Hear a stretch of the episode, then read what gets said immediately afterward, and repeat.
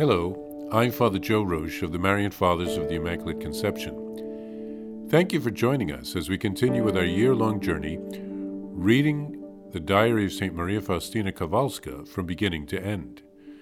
Today we take up from where we left off, beginning with diary entry number 320. Jesus made known to me how very pleasing to him were prayers of atonement. He said to me, The prayer of a humble and loving soul disarms the anger of my Father and draws down an ocean of blessings.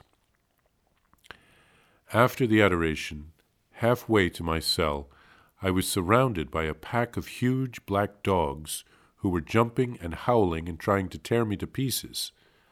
I realized that they were not dogs, but demons. One of them spoke up in a rage.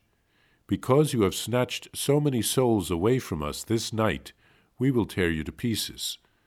I answered, If that is the will of the most merciful God, tear me to pieces, for I have justly deserved it because I am the most miserable of all sinners, and God is ever holy, just, and infinitely merciful.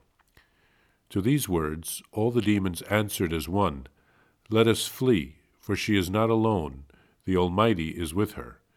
And they vanished like dust, like the noise of the road, while I continued on my way to my cell undisturbed, finishing my Te Deum and pondering the infinite and unfathomable mercy of God.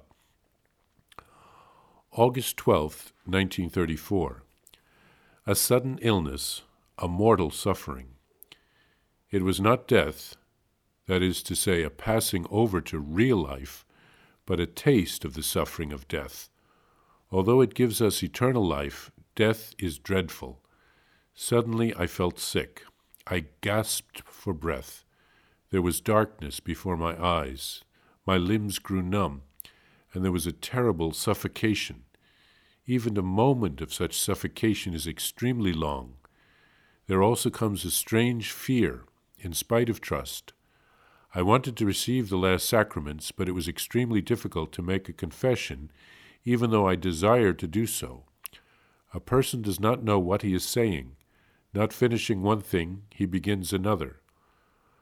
O oh, may God keep every soul from delaying confession until the last hour. I understood the great power of the priest's words when they are poured out upon the sick person's soul. When I asked my spiritual father whether I was, whether I was ready to stand before the Lord and whether I could be at peace, I received the reply, You can be completely at peace, not only right now, but after each weekly confession. Great is the divine grace that accomplishes these words of the priest, accompanies these words of the priest. The soul feels power and courage for battle. O my congregation, my mother, how sweet it is to live in you, but it is even better to die in you. After I received the last sacraments, there was a definite improvement.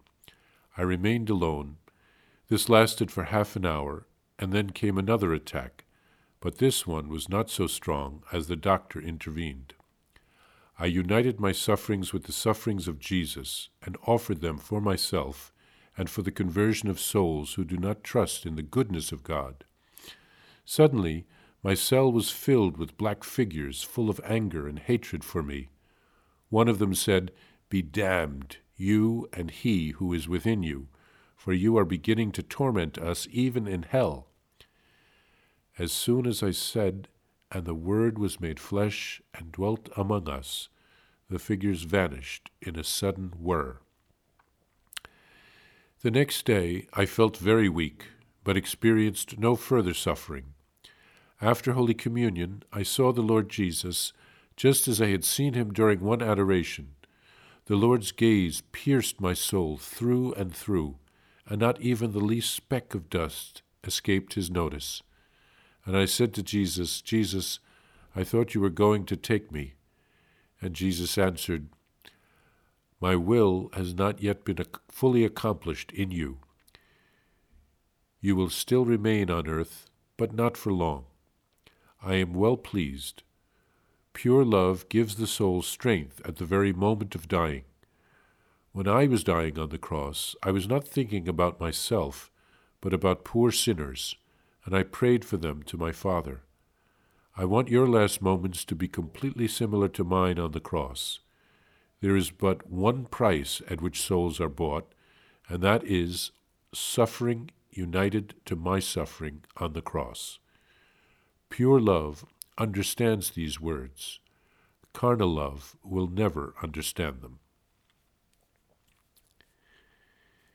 Here, Jesus teaches St. Faustina about praying to make atonement for our sins and those of others.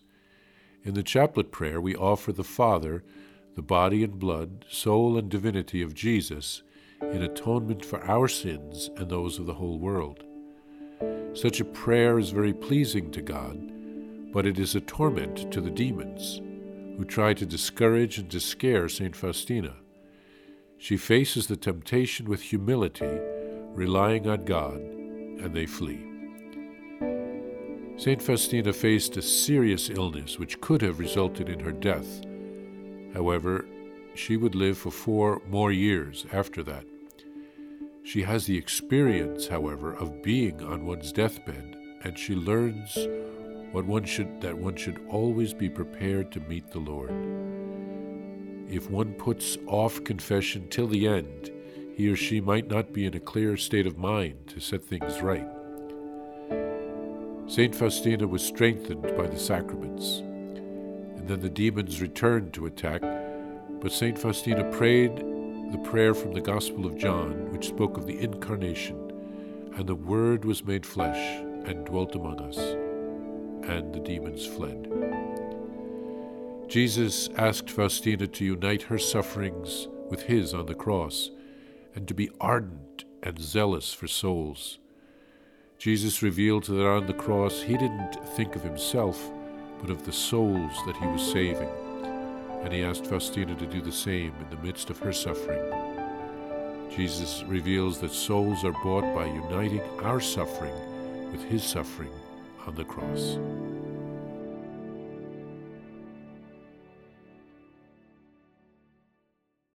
Please follow or subscribe to this podcast to receive the latest episodes and updates. If you have enjoyed this podcast, I invite you to leave a review Reviews greatly improve our podcast ranking and will help other people throughout the world find St. Faustina's Diary in a Year. Remember, Jesus promised St. Faustina in Diary number 1075 souls who spread the honor of divine mercy are protected by God like an infant by a gentle mother. Please help us spread the message of divine mercy. Thank you, and God bless you visit shopmercy.org to order your copy of Divine Mercy in My Soul, the diary of St. Maria Faustina Kowalska.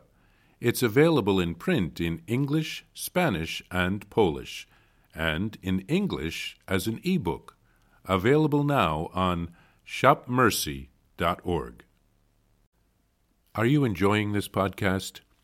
I invite you to listen to more shows brought to you by the Marian Fathers of the Immaculate Conception. Join us daily for enriching spiritual content, which will help you on your journey with Jesus Christ.